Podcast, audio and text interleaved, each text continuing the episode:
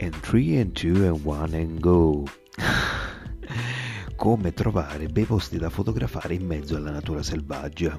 Eh, sembra un, una domanda che già in sé trova una risposta, eppure non è così semplice.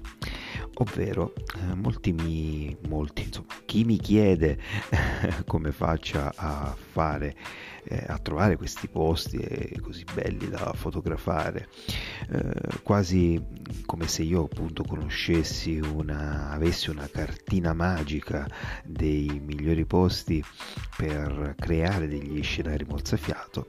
Beh, sono qui per smentire appunto categoricamente che io abbia una qualche conoscenza eh, nascosta ai più. Si tratta semplicemente di un uh, trucco, un trucco che eh, provo a confidarvi e svelarvi, ehm, che presto detto.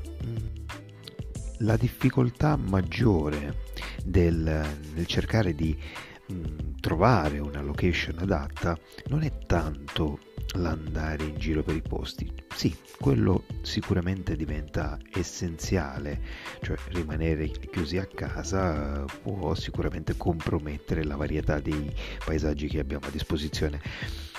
Quindi necessariamente dobbiamo muoverci.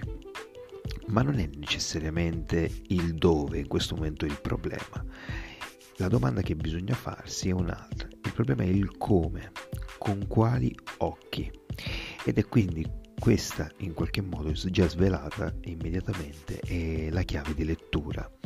Con cui bisogna approcciarsi alla fotografia, se vogliamo, di paesaggi spettacolari.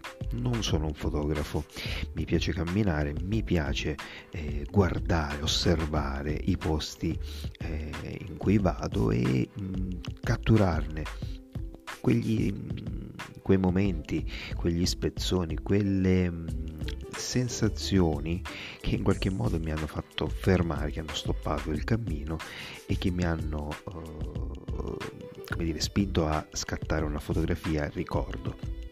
Ebbene, come si fa poi a uh, raccontare quel ricordo e farne un qualcosa di wow? Senza dubbio qui ci viene incontro la tecnologia e quindi il fatto di avere strumenti che qualitiva, qualitativamente sono ormai all'avanguardia ci permette di mh, mm, raggiungere livelli fotografici molto importanti. Non stiamo parlando ovviamente di una fotografia eh, da esposizione in un museo d'arte, però stiamo parlando di una fotografia che come nella sua eh, genesi vuole catturare il momento, quindi fissare un, istant, un istantaneo del momento. Ecco, questo deve essere il compito principale nel momento in cui vogliamo creare una location wow, ritrovare una location wow. Fissare l'istantanea. Quali sono, per esempio, in quell'istantanea quando abbiamo visto un gioco di luci o delle ombre che in qualche modo hanno fatto vedere e nascondere alcune ehm, componenti piuttosto che altre. Ecco, sarà quello il nostro lavoro di limatura per far sì che quella foto ecco, possa meglio risaltare alcuni elementi e nascondere altri che magari non sono molto interessanti. Quindi quello che dobbiamo senza dubbio imparare innanzitutto è quello di andare, mm, quando andiamo su nei nostri amati boschi, quello di andarci con occhi affamati, con occhi che vogliono indagare, con occhi che vogliono osservare e trovare degli angoli.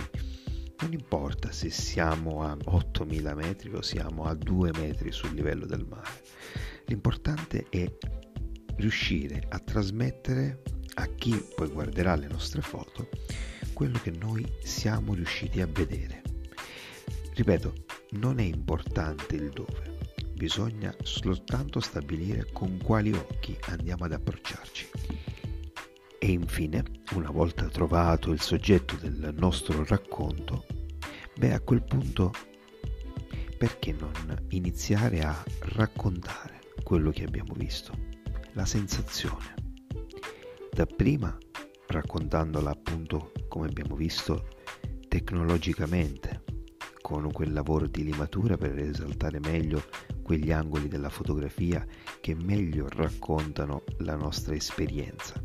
Dall'altra parte, con il lavoro invece un po' più difficoltoso di trasmettere con le parole quel racconto, quella sensazione che sicuramente con uno spazio maggiore, 2, 3, 5 righe, voglia meglio raccontare quello che abbiamo visto, la sensazione, la difficoltà nel esprimere anche determinati pensieri che poi vengono incastonati all'interno appunto del nostro racconto fotografico.